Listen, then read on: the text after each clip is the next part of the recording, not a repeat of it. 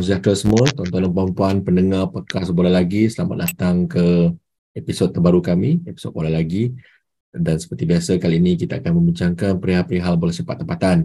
Um, kali ini um, agak menarik sikit sebab recording kami ni buat selepas selepas selepas sahur dan sebab mana kan malam malam-malam biasa buat recording susah nak cari slot so akhirnya finally ada soal lambat sikit lah mungkin episod minggu ni keluar semua ada komitmen masing-masing tapi we try our best lah to fit in time and everything Okay, pertama kali aku nak jemputkan selamat datang kepada panel pertama kita pada hari ini. Zim, selamat datang Zim. Ya, Assalamualaikum Saudara Zul. Ya, terima kasih. Kita jumpa lagi minggu ini dan okay, apa? Okay. Membincangkan masa depan bola sepak negara dan klub-klub di Malaysia. InsyaAllah, insyaAllah, insyaAllah Zim. Okay, terima kasih Zim uh, for always uh, able to make time for us. Uh, Phil, Assalamualaikum Phil. Selamat datang Phil. Sama-sama. Assalamualaikum. Terima kasih ketua menjemput. Uh, Alhamdulillah kita dah melangkaui separuh Ramadan insyaAllah. 15 hmm. apa separuh lagi untuk dimanfaatkan. Insyaallah insyaallah.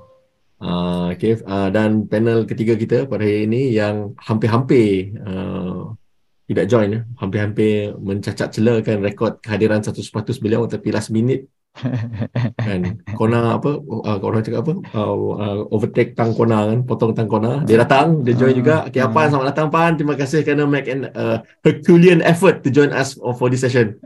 Terima kasih terima kasih saudara Zul. Alhamdulillah segala urusan di pasar telah selesai. So insyaallah lah dapat uh, berpodcast bersama rakan-rakan. Insyaallah insyaallah okay, terima kasih terima kasih Okey, uh, kita akan terus ke bahagian pertama untuk membincangkan tentang uh, review perlawanan uh, Liga Super yang berlangsung baru-baru ini. Okey, kita jumpa di bahagian pertama sebentar lagi.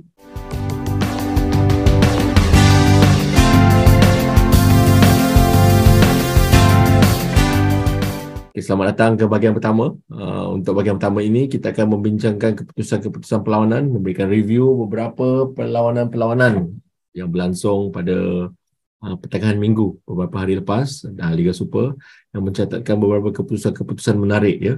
Um, uh, contohnya uh, kita akan start, uh, kita akan start dengan semua keputusan pada hari itu. Selangor uh, menang uh, ke atas Negeri Sembilan menjadikan gol last minute uh, melawan Negeri Sembilan kemenangan 2-1 Terengganu uh, kekal mencatatkan kemenangan back to back sekarang. Uh, kali ini um, uh, membelasah Kelantan uh, at East Coast Derby dengan gol 5-0 uh, Lim Tiong Kim uh, di Ipoh uh, terus mendapat tekanan apabila kali ini JDT dengan mudah meratah pasukan muda uh, Lim Tiong Kim uh, mengalahkan Perak uh, 5-0 di Ipoh. Kuching pula mencatatkan keputusan seri melawan Kelantan United di Petrajaya. Sementara Kuala Lumpur, aku rasa ini kita boleh kira sebagai result of the week uh, untuk untuk perlawanan match dia lepas mencatatkan kemenangan pertama ke atas League Heavyweight Sabah ya Sabah uh, mungkin sekarang dilanda mini krisis lepas kekalahan dengan JDT tempoh hari. Uh, Kedah pula mencatatkan keputusan uh, memberansangkan yang meletakkan mereka pada ke kedua liga. Menang ke atas Penang another uh, North Davi uh, yang menariknya perlawanan ini Kedah bermain dengan 10 orang. Satu jangka masa perlawanan lama tapi berjaya mencatatkan kemenangan. Sementara Pahang uh, Pahang yang uh, pasukan favourite apa ni our uh, pasukan favourite Apan Uh, kekal dengan keputusan uh, yes. uh, Pahang kekal dengan uh, status pasukan tanpa kalah dengan mengalahkan PDRM uh, keputusan 2-1. Okey daripada has, daripada daripada keputusan-keputusan perlawanan tersebut kita akan memberikan fokus kepada perlawanan pertama kita iaitu uh, fokus kepada Terengganu melawan Kelantan. Okey. Untuk perlawanan ini, kalau para para pendengar uh, ada dengar preview kami, ada dengar episod-episod awal kami, uh, Terengganu bermula agak perlahan pada musim ini. Dan kami secara, yalah, me, me, me, mengeluarkan kerisauan kepada fan-fan Terengganu kalau result doesn't turn their way soon, um, it's going to be a lot of catch up to do lah. So, Alhamdulillah, the last four game Terengganu dah menang tiga menang tiga dan dia strikers have start scoring kan. Ah, Adisa score Liridon pun score. Dan yalah mungkin fan-fan Terengganu dah dah boleh kurang lah sikit risau. Dan kalau kita tengok uh, keputusan-keputusan uh, top pasukan-pasukan top 4, top 5 lain yang semua setakat ini dibelasah oleh Johor. Dibelasah oleh JDT mem- menyebabkan tak jauh sangat lah kalau nak catch up. Kalau nak catch up kepada nombor 2 lah bukan nak catch up kepada nombor 1 Okay Phil, aku bagi tugas ni kepada kau lah since kau berminat nak ulas perlawanan ni tadi. uh, Terengganu melawan Kelantan. Apa yang apa yang menarik uh, kita boleh bincangkan mengenai perlawanan ini, Phil? Okay, uh, so uh, supposedly to be uh, apa sepatutnya wholly contested match kan since it is uh, apa East Coast Derby rasanya Kelantan pun dalam keadaan yang tak stabil sekarang there are a lot of, of the pitch issue regarding uh, Zamberger and the coaches so there are tuduhan saling uh, apa saling bertuduh sama satu sama lain so I think that issue really distracted the performance on the pitch on that day and Terengganu capitalize uh, totally capitalize on whatever issues been dealt with uh, Kelantan. So 5-0 a very very good win for a derby match. So nampaknya Terengganu dah semakin on track and fans Terengganu kat luar sana tak perlu risau sangat dah lah kot. and yang paling obvious ialah uh, the strike post get apa getting click lah. I think that they they main tiga forward uh, led by Adisa. They have uh, Ivan Mahmud and Jordan Minta. All three of them scored. So siapa-siapa tak tengok goal Jordan Minta, you should go to the highlight and watch. It was really one quality goal. Uh, memang class lah the, the first goal. So Adisak scored lagi. Then they had Ivan Mahmud finally broke the duck and scored dua. And uh, Hakim uh, score as a substitute. So overall, rasanya itulah Terengganu sekarang on the rise. So, so maybe they just need to keep up the the the momentum and the ni lah apa uh, the the performance that they are showing now so uh, okay lah for, so they are meeting up the expectation as one of the favorite for now lah. Uh, that's all I have lah. Betul yeah. betul. So macam aku cakap tadi uh, tiga kemenangan daripada empat perlawanan. Uh, telah meletakkan Terengganu daripada bottom uh, the first two three rounds of matches hari itu meletakkan mereka melonjak ke kedudukan ke enam. So that's what uh, dengan keadaan liga sekarang ni pasuk point pun masih rapat-rapat lagi. Uh, couple of wins here and there can can really push your position lah Okay, perlawanan um, itulah. Mungkin fan Terengganu boleh uh, mengurut dada menada uh, memberi nafas lega setakat inilah sebab eh, kemenangan-kemenangan ini.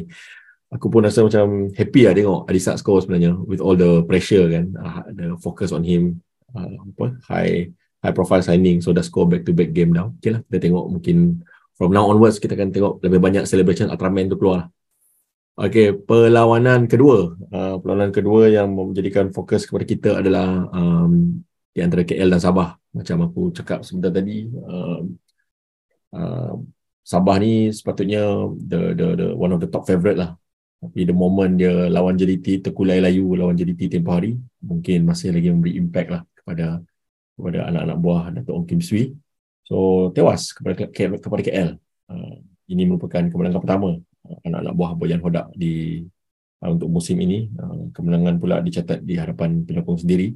Uh, Okey Azim aku nak tanya hmm, pendapat engkau Azim perlawanan KL lawan Sabah ni Azim. Uh, sebenarnya what went wrong Azim? Apa yang menyebabkan hmm, Sabah Uh, gagal untuk mendapat keputusan lebih positif daripada perlawanan ini? Okey, uh, ada tiga perkara yang menyebabkan Sabah tak mampu uh, melakukan kemenangan ya, tiga perkara ya. First kali dia orang travel, lepas travel ke JDT, lepas tu dia travel sekali lagi pergi ke Stadium Ceras Kuala Lumpur. So benda benda ni memberikan uh, faktor pertama lah dan faktor kedua uh, Pak Tesu tidak bermain dalam perlawanan ini maka Sabah tak ada kapten dan perlawanan tersebut diketuai oleh Dominic Tan dan tanpa Pak Tesu yang juga seorang center back yang menjaringkan gol. Uh, beliau adalah sources gol Sabah sebelum-sebelum ini dan perlawanan ini yang cukup kritikal bertemu dengan Kuala Lumpur. Uh, beliau uh, tidak ada dalam uh, perlawanan tersebut. So uh, mungkin menyumbang kepada faktor kegagalan Sabah untuk menjadikan gol. Dan satu lagi faktor uh, yang saya lihat daripada Sabah yang apa gagal memanfaatkan perlawanan ini pasukan tersebut uh, menyerang menyerang menyerang dan uh, gagal memberi fokus kepada pertahanan di mana Kuala Lumpur menggunakan peluang yang apa terhidang yang tidak begitu banyak menyaringkan gol melalui T Saravanan dan juga Sean Ganganelli ya. So sebenarnya Kuala Lumpur dalam perlawanan ini uh, kita jangan uh, tertipu dengan result ya. Perlawanan ini sebenarnya dikuasai oleh Sabah sebenarnya. Tetapi uh, Kuala Lumpur yang memanfaatkan memanfaatkan peluang. Jadi uh, kita dapat lihatlah KL bangkit daripada kekalahan 3-1 kepada Selangor. Manakala Sabah masih terus uh, dirundum kekalahan uh, dan perlu bangkitlah. Sebab sekarang ni uh, Sabah dah terjerumus ke nombor 5 ya. Dulu nombor 2 sekarang nombor 5 so uh, tak perlu panik dulu. So just perlu apa? Uh, player catch up game dan perlu bertenang lah coach on Kim Swee dan untuk KL uh, maintain the good momentum untuk buat masa inilah so itu pendapat saya perlawanan okay, uh, antara Kuala Lumpur dan Sabah ya Ya betul betul tu. Um, kalau sesiapa pendengar ada uh, ingat sebelum-sebelum ini kita ada sebut uh, sebab uh, JDT lawan back to back Selangor uh, dan Sabah. So kalau ada pasukan yang kalau kita nak tengok barometer lah kalau itu kalau kita nak jadikan benchmark whether ada pasukan yang dapat mencabar JDT adalah that two game lah. Dan both games tu memang JDT um, menang dengan mudah lah. Both matches yang dengan jaringan besar. So aku rasa that took the equation out lah. Uh, Selangor dan Sabah belum bersedia untuk mencabar JDT setakat ini. Tapi out of all uh, kata orang apa best best of the rest ni kan uh, feel aku nak cuba panjangkan soalan ni kepada kau. Uh, sebab kita nak berbincang pasal best of the rest kan. So Kedah sekarang menduduki tangga kedua tangga kedua uh, Liga. Uh, selepas mencatatkan kemenangan um, tempoh hari ke atas uh, kat atas Penang bermain dengan 10 orang. So kemenangan 1-0 uh, terhadap Penang. Uh, kau ada apa-apa komen tentang uh, prestasi terkini uh, Kedah yang yang ya, secara slowly dan dan surely kan naik liga sampai nombor 2 sekarang. Anything you want to say about about the their performance in this game tadi? Okay, so for Kedah, dia more or less similar dengan Terengganu kan. Should be one of the favourite to challenge. Uh, prestasi agak uh, slow sikit lah our season. So but now I think players the the Fuji ball is well ingrained with the players lah. So lawan lawan Penang lah, lawan Penang uh, yang rasanya yang paling perform that day was Kalamullah lah. So Penang uh, Kedah main 10 man and Kalamullah played really well. Uh, made uh, I think three world class saves. I, I would classify good saves and tak hairan lah Kalamullah tu terpilih sebagai salah seorang goalkeeper dalam tim Kipanggun. So things only be good and rosy for Kedah. But to to untuk doang mencabar JDT tu rasanya still still far off lah sebab rasanya Kedah Selangor or Sabah actually more or less the same level lah even Terengganu kan but JDT is like different league altogether lah but th- things will be good, better lah dekat Darul Aman uh, and I believe Nafuzi Zen will only apa, improve and get uh, get the best of all his players lah. Um, aku just nak nak point out kan, dalam game lawan Penang ni uh, ada red card. Kalau kita tengok uh, rekod lima perlawanan yang lepas um, Kedah main Liga Super ni lawan Kuching tempoh hari ada red card juga. Lawan Kedah uh, lawan PDRM bulan bulan April actually the player yang got sent off he dibawa balik dari suspension so itulah so ah uh, need to kena do ah, something lah with the discipline lah uh, disiplin lah betul macam macam masalah uh, Lintong Kim perak perak, perak yeah. lah. Okay, uh, so that's Kedah, uh, that's Kedah yang sekarang menduduki tempat kedua uh, Liga. Uh, perlawanan terakhir yang kita nak beri sedikit fokus pada kepada uh, podcast kita pada minggu ini adalah di antara Selangor dan Negeri Sembilan. Uh, okay, Pan kau ready Pan lah dengan game ini. So, apa yang menarik perlawanan ini adalah um, it was all Selangor daripada first half, second half, one way traffic main di NBPJ kan. Tapi gol tu tak datang-datang kan. Semuanya last minute lah. Last minute goal daripada Afro. Nice, well taken goal daripada daripada corner from a corner well taken goal that which secure the win 2-1 Uh, kau ada apa-apa komen Pan? Pasal overall performance uh, Selangor melawan Negeri Sembilan ni Pan? Uh, ya, yeah, aku rasa selepas kekalahan dengan JDT um, Selangor cuba menyusun balik lah. Um, taktikal, strategi and uh, fitness uh, ke semua pemain kan selepas uh, international uh, break. So aku rasa momentum tu uh, continue. Um, especially dengan uh, uh, Fazal Halim kan yang skor uh, previous game uh, melalui sepakan penalti. So kali ni aku rasa dia lebih uh, mo- mo- berada dalam keadaan pun moral moral yang tinggi untuk uh, menentang Negeri Sembilan.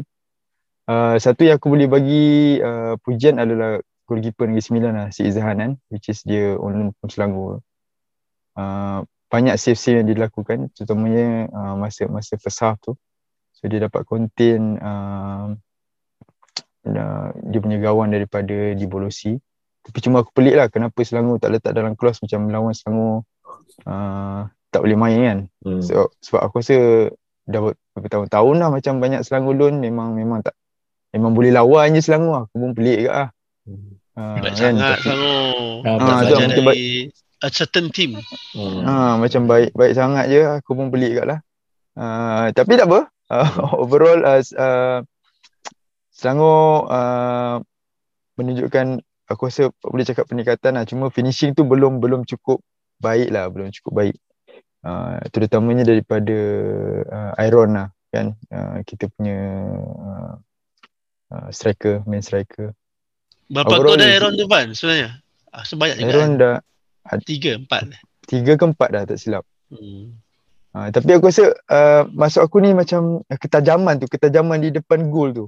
Ha, yang tu belum nampak lagi lah kalau kau nak compare dengan Ifadayo, dengan Kayon kan. Aku rasa dia belum dapat that level lagi lah.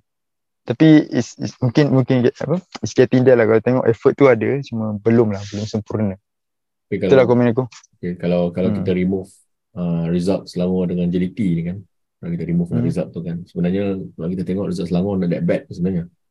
Betul, kan? betul. Uh, so okay lah sebenarnya apa performance tu setakat ini dah apa nak tujuh game, enam game dah. Ha, aku game. aku rasa eh, nampak aku rasa orang banyak menang last minute juga kan. Rasa dia dah ha. tiga game dah kot. Ha, betul, betul. Equalizer dengan winning Penang, goal so Penang, Penang masa dalam ha. Penang tu pun last goal juga. Ar-Rawabih, Ar-Rawabih. Ha. Rasanya semangat, apa, semangat apa, nak menang betul, tu betul. Uh, tinggi lah mental tu betul. Uh, betul, betul in, yang tu in, yang tu yang tu boleh bagi kredit lah kat orang. Uh, so dan, so yang dan, memang dapat lah usaha tu. Sesuatu yang uh, bukan kita je perasan. Memang kalau pernah dengar yang Azman dan Nan waktu dia jadi pundit tu. Dia sendiri cakap lah memang dia dia tak risau in terms of semangat ni. Because shown lah, it's been shown lah kan. Berapa game dah, dah tiga game. Ada tiga game dah score last minute kan. It has been shown lah. Memang Selangor ni akan melawan lah, melawan untuk menang. So Azman, Azman pick it up himself lah. So hmm. sesuatu yang setuju, setuju. Uh, sesuatu yang bagus lah untuk tim ni. Cuma bak kata kau lapan uh, kita zaman striker. So technical lah, technical lagi yang kita nak nak nak kena nak kena tengok lah kan, nak improve. Betul betul betul. Okay, uh, aku rasa setakat itu saja untuk bahagian pertama ni. So daripada keputusan-keputusan perlawanan yang berlangsung uh, setakat ini, uh, liga kita masih lagi dirajai oleh JDT tempat pertama, tempat diikuti Kedah di tempat kedua uh, sama pas sama mata dengan Selangor uh, di uh, di tempat ketiga. Yang membezakan mereka adalah uh, uh, goal difference lah. Goal difference yang meletakkan Kedah tempat kedua. Uh, Pahang the our new our new apa another surprise package untuk kita kan. Masih lagi uh, tak terkalahkan di tempat keempat. Dan Sabah. Yeah. uh, Sabah power, yang power, power. Uh, Sabah yang bermula garang sekarang terperosok di tempat kelima. That just shows how sequence of of of of results kan? Boleh letakkan Kedah dan Sabah tu swap position dalam masa dua game je. Sebab poin-poin pasukan-pasukan ni semua rapat-rapat kan? Okey, itu saja untuk bahagian pertama. Dan bahagian kedua kita akan membincangkan pula berkenaan dengan um, preview uh, next match day untuk Liga Super.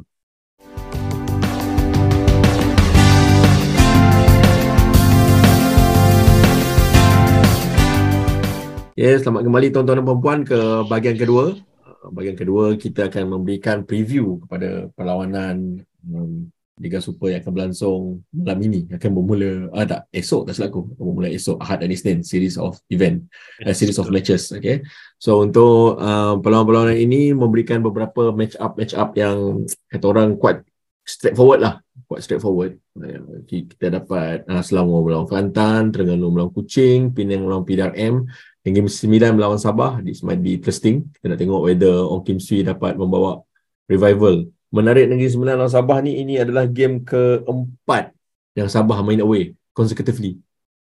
So macam Azim sebut lah pada bahagian pertama tadi uh, Sabah uh, main away sekali lagi kan. Uh, dan perlawanan seterusnya adalah Pahang melawan Kelantan United. Uh, ini memang macam memberi peluang kepada Pahang untuk melebarkan rekod tanpa kalah mereka. Dan next is Kuala Lumpur melawan Perak. Uh, ini perlawanan menarik juga uh, kita tengok whether revival of KL tu akan dapat diteruskan dengan pasukan bermasalah uh, Perak dan perlawanan fokus kita untuk minggu ini adalah di antara JDT melawan Kedah yang suddenly menjadi uh, top of the table clash. Walaupun taklah top of table sangat kalau kita nak bezakan kualiti antara dua pasukan tapi kalau ikut kedudukan liga it's top of table clash lah untuk minggu ini bermain di SSI. So Azim kita start dengan soalan lazim kita melibatkan JDT ni apa peluang Kedah Azim untuk menghentikan uh, Juggernaut untuk menghentikan apa uh, JDT's march to another title? Apa peluang Kedah Azim? Peluang Kedah lah. Lawan dengan JDT di stadium SSI masih tak ada peluang. Ya, ya, ya. jawapan biasa ya, Azim. Ya, biasa ya. Dengan apa dengan apa kehadiran penyokong sendiri bermain di tempat sendiri maka uh, pasukan JDT uh, akan mendapat kemenangan yang mudah lah. Tapi uh, saya percaya Kedah boleh mendapatkan satu gol untuk perlawanan ini. Ya. Okay, menarik. Uh, ya. uh, Pan, aku nak tanya pendapat kau Pan. Yalah, memang kita tahu by default uh, JDT akan menang kan. Tapi apa yang kita apa apa something something menarik yang kita boleh lihat daripada Kedah Pan, daripada anak-anak buah Nafuzi dalam game ni Pan. Apa yang something yang kita boleh uh, fokuskanlah uh, daripada anak-anak buah Nafuzi kali ni. Oh, um, sukar sebenarnya aku aku tak expect uh, banyak. Sebab bila bermain di SSI terutamanya, uh, pasukan lain tu tidak menunjukkan uh, permainan sebenar mereka. Uh, itu itu kebiasaan. Aku rasa itu kebiasaan. Uh, masa Nafuzi bawa Terengganu pun kita dapat tengok uh, kita macam meletakkan harapan kan sebab Terengganu masa tu memang tengah top. Dan sama bila bermain di sana memang macam gagal lah untuk mempermainkan uh, asyik-asyik terbaik mereka lah. Itu itu itu salah satu lah. Aku rasa memang sangat jadi sangat sangat kelebihan uh, dari dari semua aspek lah. Memang memang ada pada JDT lah. Cuma mungkin uh, Kedah kita boleh tengok uh, pemain-pemain uh, uh, regular mereka ni macam macam uh, Fayad, Lira apa semua tu adakah mereka mampu meneruskan uh, momentum yang yang mereka bawa uh, dalam perlawanan sebelum ni untuk bersaing dengan pasukan JDT. Itu sajalah aku punya aku punya expectation kepada pemain-pemain uh, regular Kedah bila menentang JDT ni. Betul, betul, betul lah. Uh, memang, yalah, sad to say, sorry to say kan, memang tak boleh banyak dapat diharapkan uh, kalau nak melawan JDT. Tapi tak apalah, kita kita faham keadaan liga kita uh, setakat ini kan. So kita just tengoklah uh, apa saingan yang Kedah dapat beri kan. Phil kau ada apa nak tambah betul, betul. pasal pasal perlawanan ni Phil? Ada apa nak tambah ke? Okay maybe just nak aku nak start dulu dengan statistik JDT so far lah kan. Uh, tujuh main tujuh menang 30 gol satu bolos. So after seven games dah plus 29 siapa, siapa satu bolos tu lawan Kelantan. lima satu. Kelantan. Oh, all the team lah. So, dah kata Azim lah. Tak ada peluang tapi maybe. penalti. Uh, oh, itu pun penalti ya ke? Okay. So, tapi kita balik Kedah lah. Sanggup hati bawa satu gol balik. Betul. Rahman. Betul. Uh, okay. Then, tapi tak pasti. Nafuzi pernah kalahkan JDT tak? Azim Wafan. Itulah, aku rasa ada se- sekali, sekali kan masa kat tengah kan. Uh, yes, ada. Tapi Hmm, susahlah dengan ah, aku rasa aku rasa liga ada sekali dia kalahkan. Dalam satu yes. season tu tapi uh, the next uh, bila dia dia timbal balik tu uh, dia, dia kalah dah. So aku rasa ada sekali kot dia dia kalahkan. Dua tahun lepas kot. So, hmm, mungkin lah. Uh, musim lalu 2021. Ya. Betul. Tapi melihat pada prestasi jadi sekarang too much quality on Itulah. on the field lah. Uh, average average 4 gol. Oh. Tapi banyak pemain sub kan. Uh. Adam? Tapi JDT 2021 dan 2022 jauh berbeza. So hmm. kalahkan JDT 2021 dengan kalahkan JDT 2022 tak sama sebenarnya. Hmm. Faham, faham, yeah. betul. Baru yeah. baru nak angkat sikit Azim, pam. Back to reality Azim cakap. Back to reality. And, uh, Eh, rasanya sekarang Arif Aiman oh. Kemarin hari tu aku cakap pasal Sadir Ramdhani kan Arif Aiman is back at his best lah MVP punya MVP uh, level. form. Uh, tu empat gol lima assist setakat ni. So he's back where he's apa? He's doing what he's supposed to do lah. And dengan strike force, Bergson pun dah fit. So they can have Bergson, Diogo, Forestieri. Ah, crazy lah, crazy. hmm. tak apa, tak apa. Itulah kita ni Yalah. Uh, aku Tapi bola ini- tu bulat kan. Tapi Betul. benda benar Bola kan. Bola itu. Setiap kali lah jadi dia cakap, cakap macam tu kan. aku, aku- aku rasa macam ni kot uh, feeling fan uh, Bundesliga dengan fan uh, fan Bundesliga lah macam ni lah feeling dia kot bila tengok apa nak, nak, nak melahan Bayern Munich kan Bayern. 10 kemudian Ya. kejuaraan liga berturut kan inilah perasaan dia kot so cerita Ya. minggu-minggu memang the best of the rest lah nak jadi the best of the rest lah. Okay macam aku cakap pada awal bahagian kedua ni tadi ada matches are quite straightforward lah. Uh, the, the the results the expectation kan. Macam Apan cakap Selangor lawan Kelantan takkan Selangor tak menang lawan Kelantan yang tak ada coach kan? Uh, macam itulah contohnya kan so I think sekali kalah pada muka Eh tapi Ban, Selangor ada advantage main semua game home. main semua Ramadan. game home. Ah. Oi, teruk lah. Ya, macam macam macam aku cakap tadi Sabah ada main away dah berapa game straight dan Selangor Selangor yang main berapa home game straight tapi orang lain pula bising kan cakap kenapa Ah. Selangor main home game straight ni kan eh tak apalah Ah, kan Mungkin dah disus, ditakdirkan begitu di bulan Ramadan. betul betul rezeki rezeki, rezeki kita terima kan Pak rezeki kita terima Ah, betul, betul. Okay, so aku rasa kita uh, memah- uh, mem- membincangkan perlawanan JDT Kedah ini sahaja uh, dan kami ingin teruskanlah uh, saranan-saranan, pesanan-pesanan kepada para pendengar di luar sana. Uh, perlawanan ini bermula pukul 10 malam esok dan Isnin 10 malam. So memberi peluang kepada semua berehat selepas buka puasa semua everything. Turunlah ke stadium. Aku tengok baru-baru ni uh, kalau beli tiket bola melalui Touch and Go wallet akan dapat rebate, rebate RM10. So aku pun try buka e-wallet tengok uh, okay lah proper lah. Dia memang tunjuk game result nak beli dan kau kau kena beli kau boleh beli sebagai fan home atau fan away. So dah lah sponsor-sponsor Liga Super ni dah play their role lah. So kita minta pada penonton kalau tak dapat turun stadium pun tengok live, kalau tak dapat tengok live pun tengok apa highlights ke just keep on memberi sokongan lah. Dan aku rasa setakat ini kalau tengok kehangatan perdebatan di social media ya fans are, are, are, are picking it up lah the the the liga setakat ini. So turun stadium berikan sok- sokongan kepada pasukan masing-masing.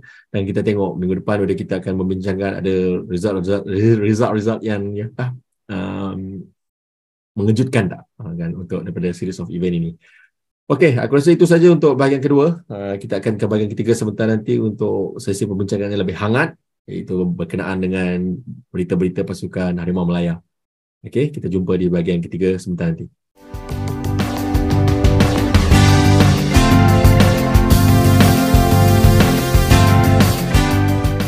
Okay, selamat datang, selamat kembali ke bahagian ketiga. Bahagian ketiga ini uh, kita akan uh, ada beberapa berita-berita berkenaan Harimau Melaya yang yang yang keluar sepanjang satu minggu ini yang kita nak bincangkan di di di, di segmen ini. Tetapi sebelum itu aku nak memberi peringatan lah kepada pendengar di luar sana. Uh, kami podcast Bola Lagi ada ada ada apa presence. Uh, di Twitter boleh cuba cari podcast Bola Lagi di Twitter. Tapi kalau nak dengar podcast tu podcast kami boleh dengar di Spotify boleh dengar di Apple Podcast dan boleh juga dengar di YouTube.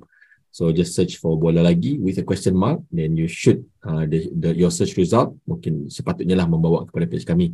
So setakat ini aku nak memberikan penghargaan lah. Terima kasih kepada pendengar yang uh, semakin banyak memberi peluang kepada kami untuk mendengar celoteh kami untuk mendengar borak-borak kami uh, berkenaan dengan bola sepak. So keep on um, memberi sokongan kepada kami. Um, kami akan cuba untuk keep on, improving lah dengan kualiti-kualiti persembahan kami. Um, so just just a heads up ya, kami sekarang dalam usaha untuk mewujud um, untuk buat satu episod istimewa. Uh, untuk episod istimewa tapi sekarang ni uh, baru dalam uh, level bersetuju untuk menyertai lah setakat itu saja lagi episod istimewa berkenaan dengan um, uh, inisiatif di antara KBS dan FAM tempoh hari yang aku rasa minggu lepas tu ada buat announcement uh, ke dua minggu lepas masa international break tempoh hari uh, yang mana dalam usaha sama uh, di antara KBS dan FAM uh, untuk memberi sumbangan satu ringgit daripada setiap tiket perlawanan pasukan Harimau Melaya untuk disumbangkan kepada program conservation harimau Melaya. So that's a good effort, that's a good news. So we will we are planning a special episode for that. So watch this space lah. Uh, so insyaallah setakat ni pihak-pihak yang yang kami cuba hubungi untuk menyertai itu telah menyatakan persetujuan sebab we just making arrangement of the logistic lah. Even after that mungkin ada possibility benda tu tak jadi pun. So that's hope we hope and pray for the best lah. Okay, um, selamat kembali uh, kepada panel-panel kita. Berita baik pertama yang kita terima berkenaan dengan pasukan Harimau Melaya pada minggu ini adalah berkenaan dengan ranking pasukan Harimau Melaya.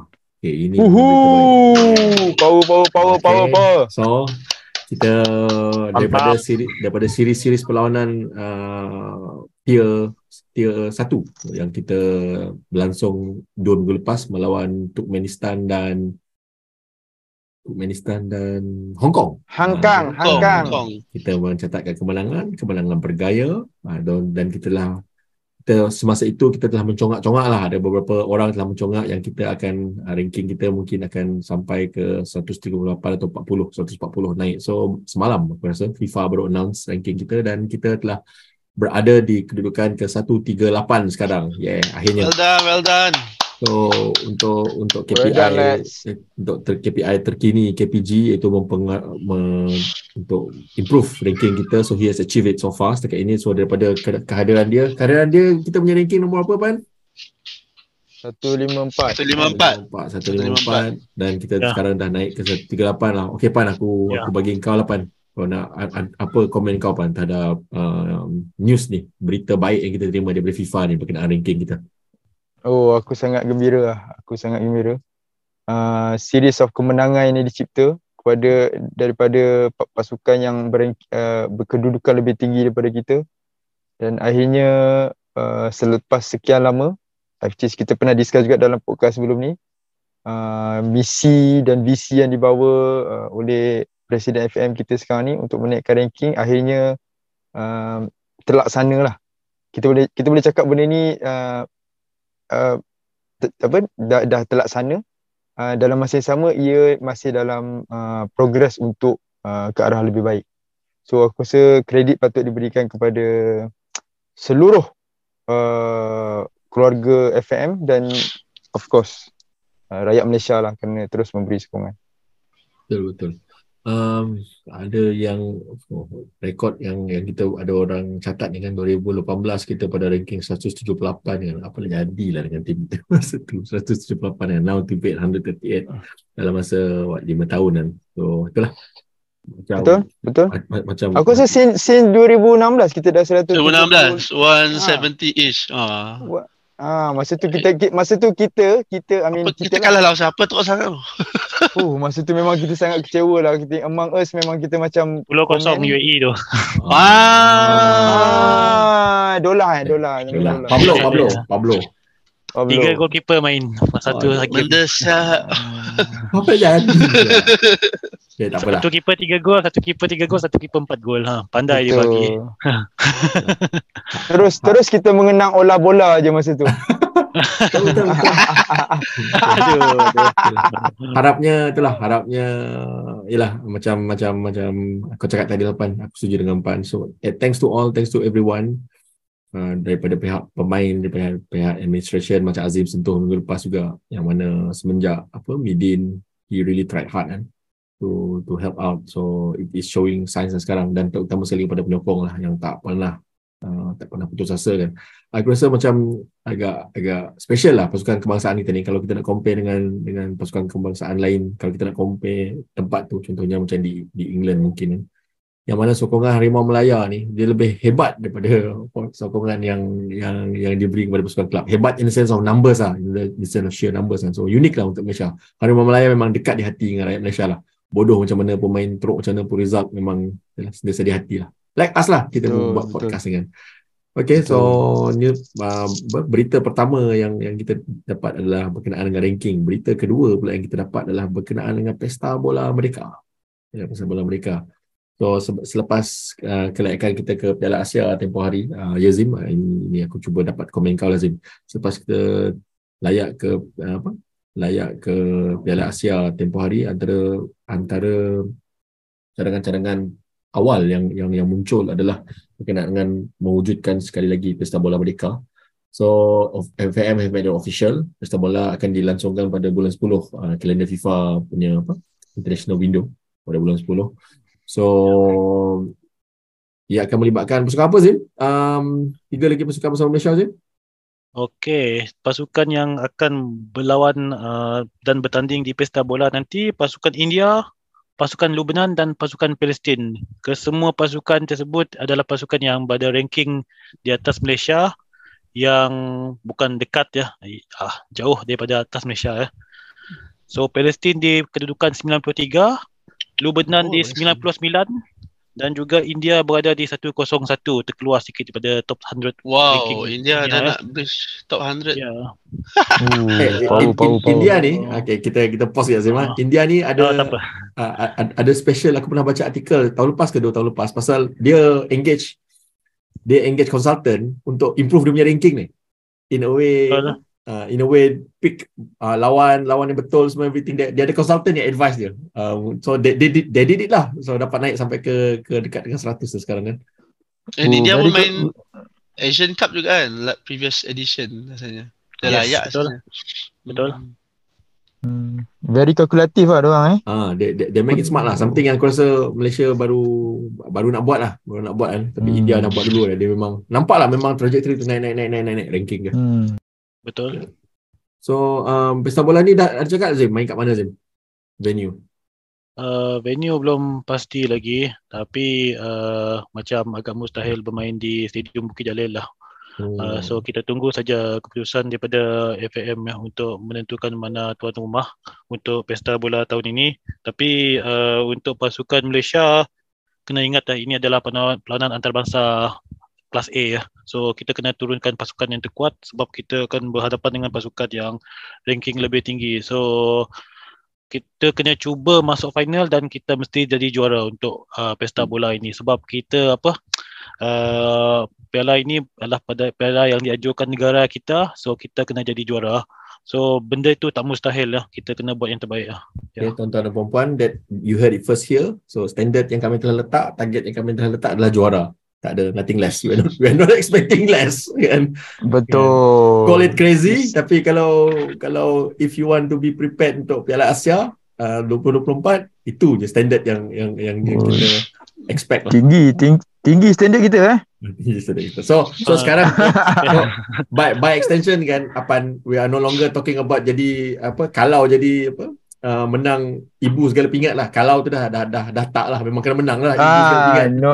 uh, Maaf lah sebab bang. saya sebab saya ni kalau ada tiga cup saya memang kena champion lah. Uh, Melayan Cup. Pesta bola, menang dah. Pesta, pesta bola Merdeka Cup. Uh, Merdeka Cup dan uh, King Thailand Cup. Oh King Thailand uh, Cup. Oh. Itu ialah bela yang saya betul-betul uh, fokus oh. sebab yang penganjur dia betul-betul serius nak menganjurkan. Eh, ya. jap. King, King, uh, King Thailand kita champion kan? Kalah. Ah, kalah. Ya, kalah ya, final lah itu. Kita beat Siam. Beat Siam. Menjuarai kalau di Thailand amat menyeronokkan sebenarnya. kalau tengok tarikh di 14 sampai 17, I think format ni macam Million Cup kot. They just uh. set up pairing yeah, betul. semi. Ah, okay. Betul. Yes. But you still akan dapat dua tier 1 games kan?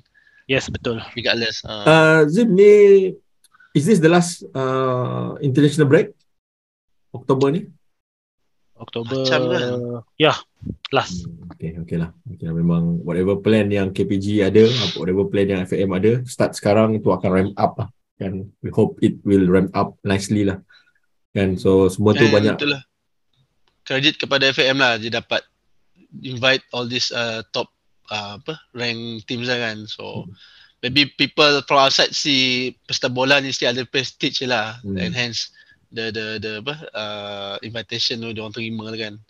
Betul. Okay, uh, so this pivot nicely kepada announcement ketiga yang kita dapat pada minggu ini adalah confirmation uh, untuk draw kepada Piala Asia 2024 uh, yang mana confirmation in the sense of siapa berada di pot nombor satu, pot nombor dua, pot nombor tiga dan pot nombor empat ya.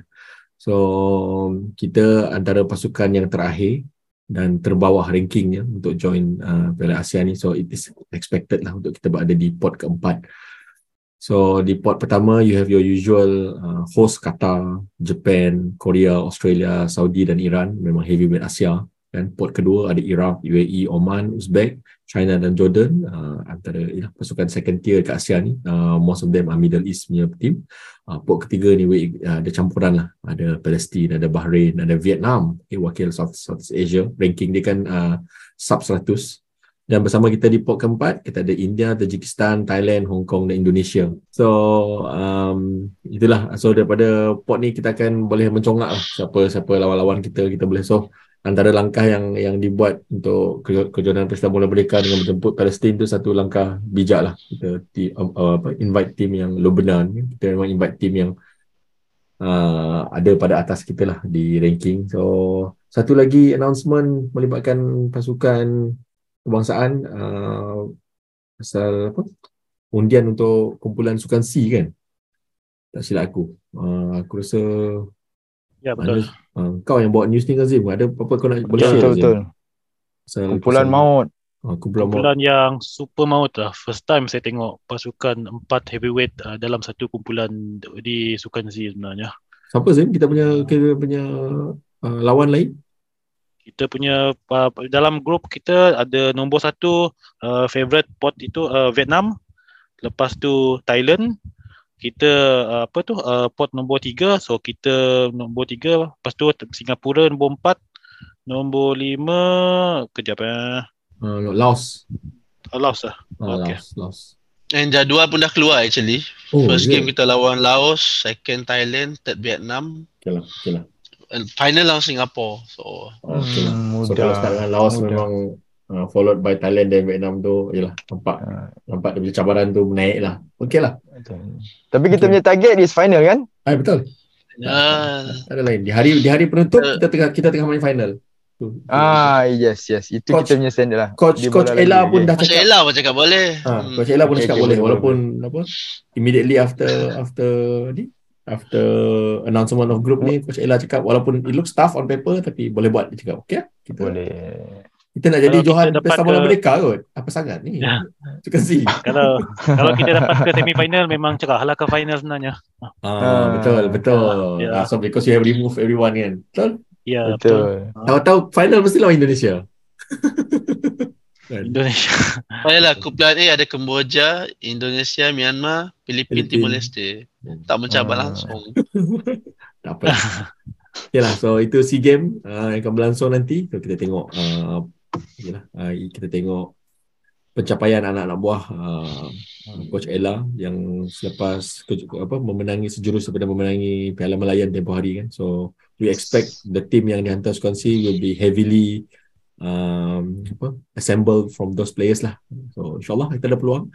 So itu saja hmm. untuk bahagian bahagian ketiga ini yang mana kita berbincangkan dengan berita-berita berkenaan dengan pasukan kebangsaan. So all good news setakat ini uh, yang uh, membantu kita untuk membuat perancangan berhadapan dengan kejohanan uh, yang paling penting generasi kita iaitu Piala Asia 2024 so fokus so kita, actually yes. uh, undian uh, 12 Mei tak silap Oh 12 Mei. Okay. 12 Mei. So okay. So 12 Mei ni kita sama-sama lah tunggu depan TV yang tengok live uh, hmm. draw mesti ada nanti. Aku rasa uh, untuk Apan 12 Mei ni dah boleh confirm kan booking-booking dekat booking.com tu. Nak pergi ke Qatar kan. Ah betul. Uh, kita dah boleh coba-coba lah. Lepas tu kita pun kena tunggu yang announcement player siapa nak pergi tu. Lepas tu bila uh. player tu bila dia uh, announce by FM dia macam nangis-nangis macam oh, Brazil oh. lah. Dia macam ni Ban.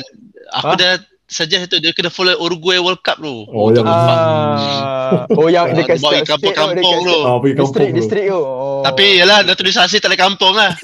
hmm. Naturalisasi lah. Naturalisasi tunjuk SSI dah. sepang lah, sepang. Oh, sepang KLA. KLA, KLA. Okay lah, so itu um, bahagian ketiga. So untuk segmen seterusnya, kita akan ke segmen Harimau Watch.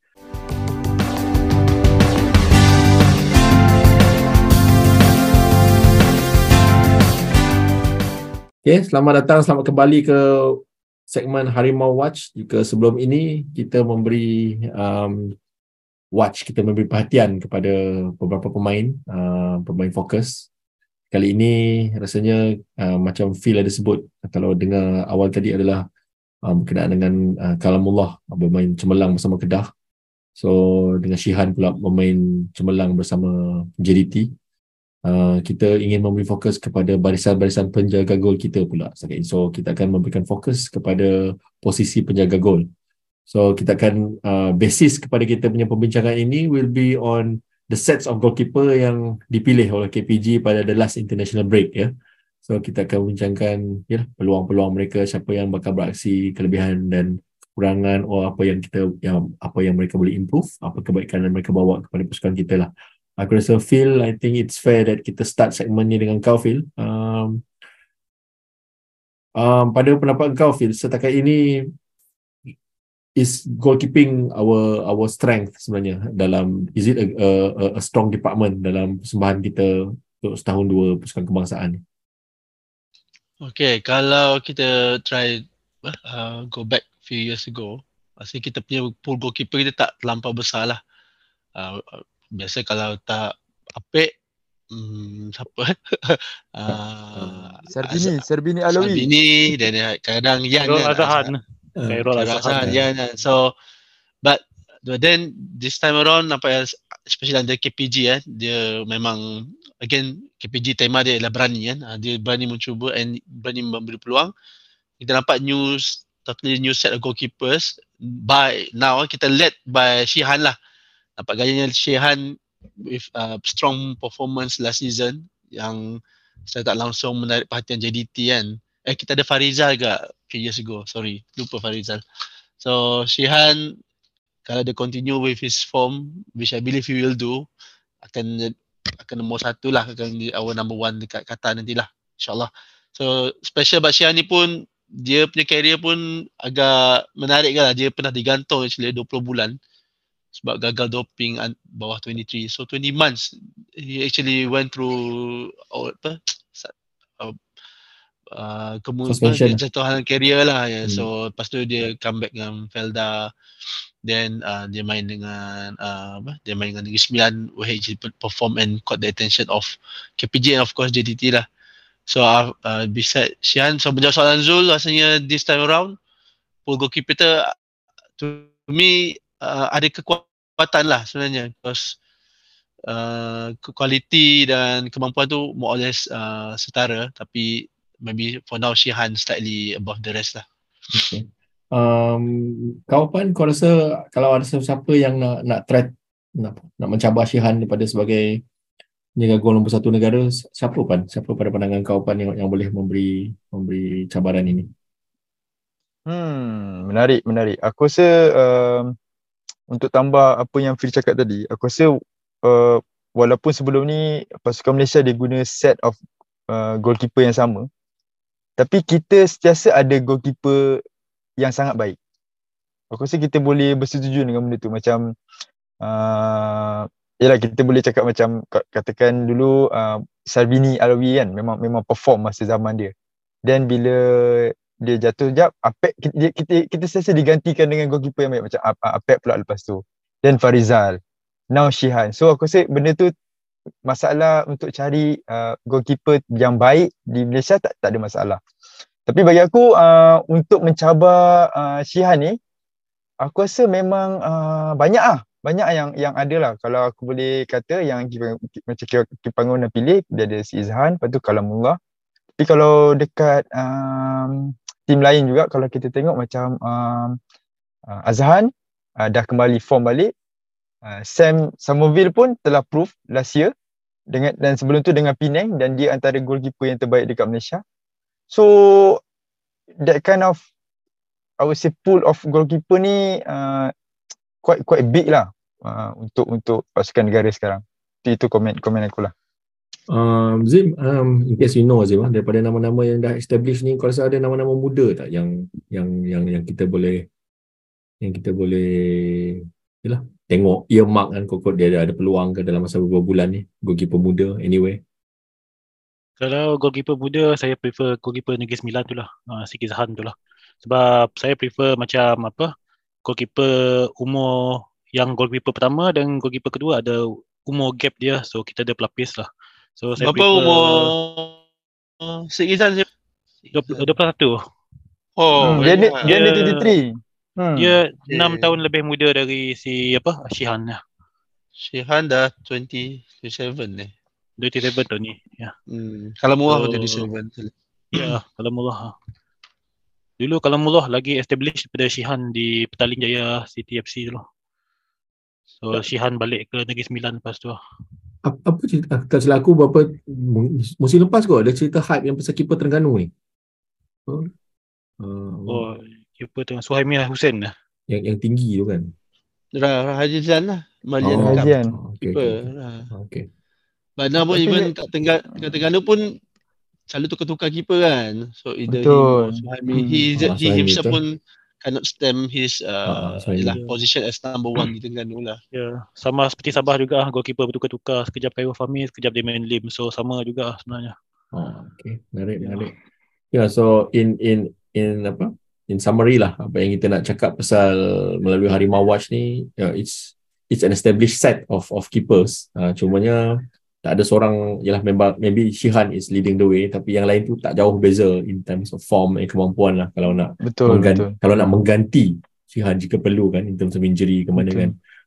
So, yalah. So untuk untuk segmen Harimau Watch ni kita kita fokus kita ada penjaga gol ni so we we, we are safe lah penjaga gol ni safe in the sense of So yang for second and third keeper up for grab lah. So uh, the, in the coming months I think towards apa pesta bola ni uh, we'll see lagi lah persaingan tu and Kipa Agung memberikan beri peluang pada muka-muka baru jika perlu kan. Keeper keeper PDRM tu power kat tu. Ya kena Betul. ya kena red card lawan Fred, apa tu. eh?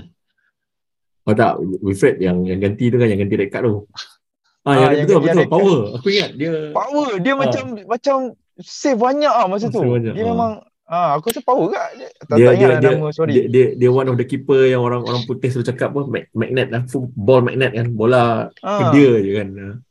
ah betul betul. Sekejap lagi tengok siapa lah keeper tu. Ah Ra- Ramadan Ramadan Ramadan. Ah Ramadan. Ramadan, Aku rasa dia dia perform ah yang yang yang, yang game yang tu lah memang sebelum uh, yang substitute ganti after red card tu kan. Betul betul. Power.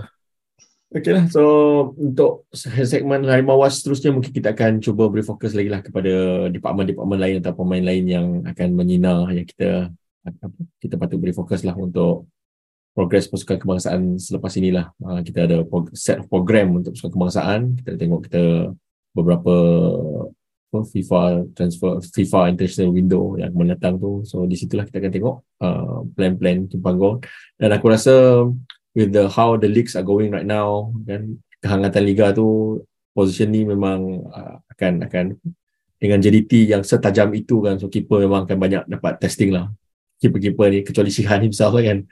So, keeper-keeper lain yang selain Shihan tu memang will be tested uh, will be tested properly lah daripada barisan-barisan penyerang terutamanya barisan penyerang JDT lah. Okay, aku rasa itu saja untuk segmen Harimau Watch. Kita, kita akhiri dulu dengan uh, itu dengan kita akhiri dulu segmen ini dan selepas ini aku akan minta each one of you guys to memberi lah, sedikit satu dua kata untuk menutup uh, episod kita selepas ini. Kita kembali lagi selepas ini.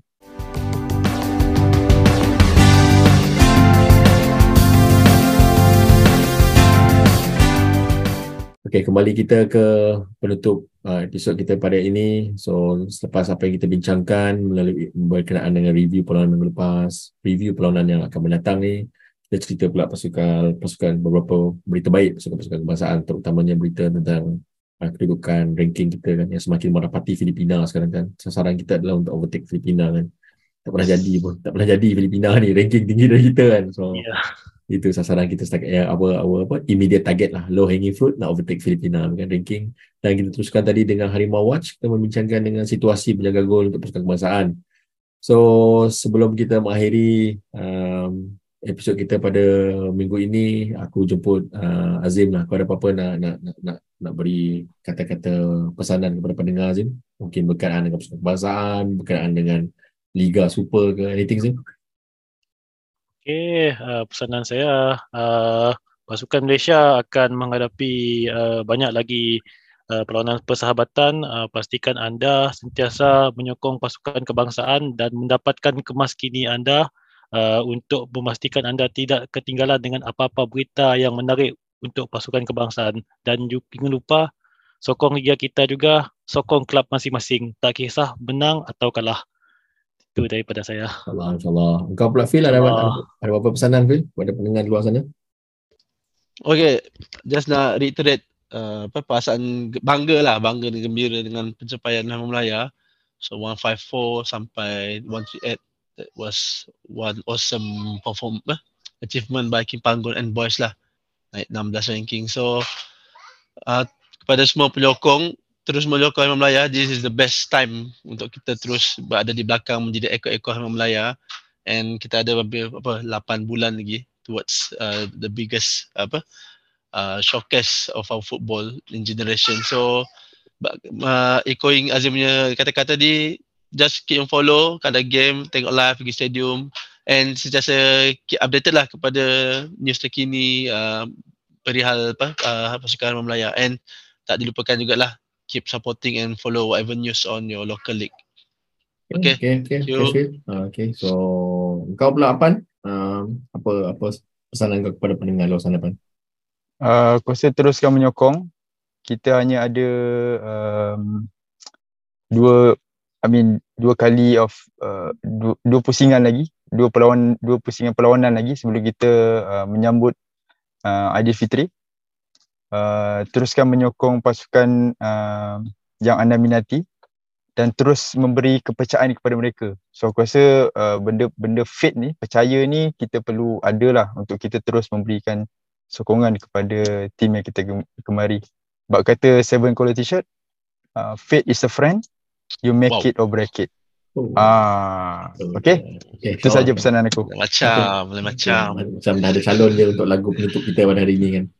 Uh, Okay, so okay, aku pun yalah share the same sentiment daripada panel-panel kami hari ini. Uh, keep on supporting our liga, keep on supporting your Harimau Malaya, keep on supporting your local club. Dan aku akhiri podcast kita pada minggu ini dengan ucapan bola sepak kita, wajah kita.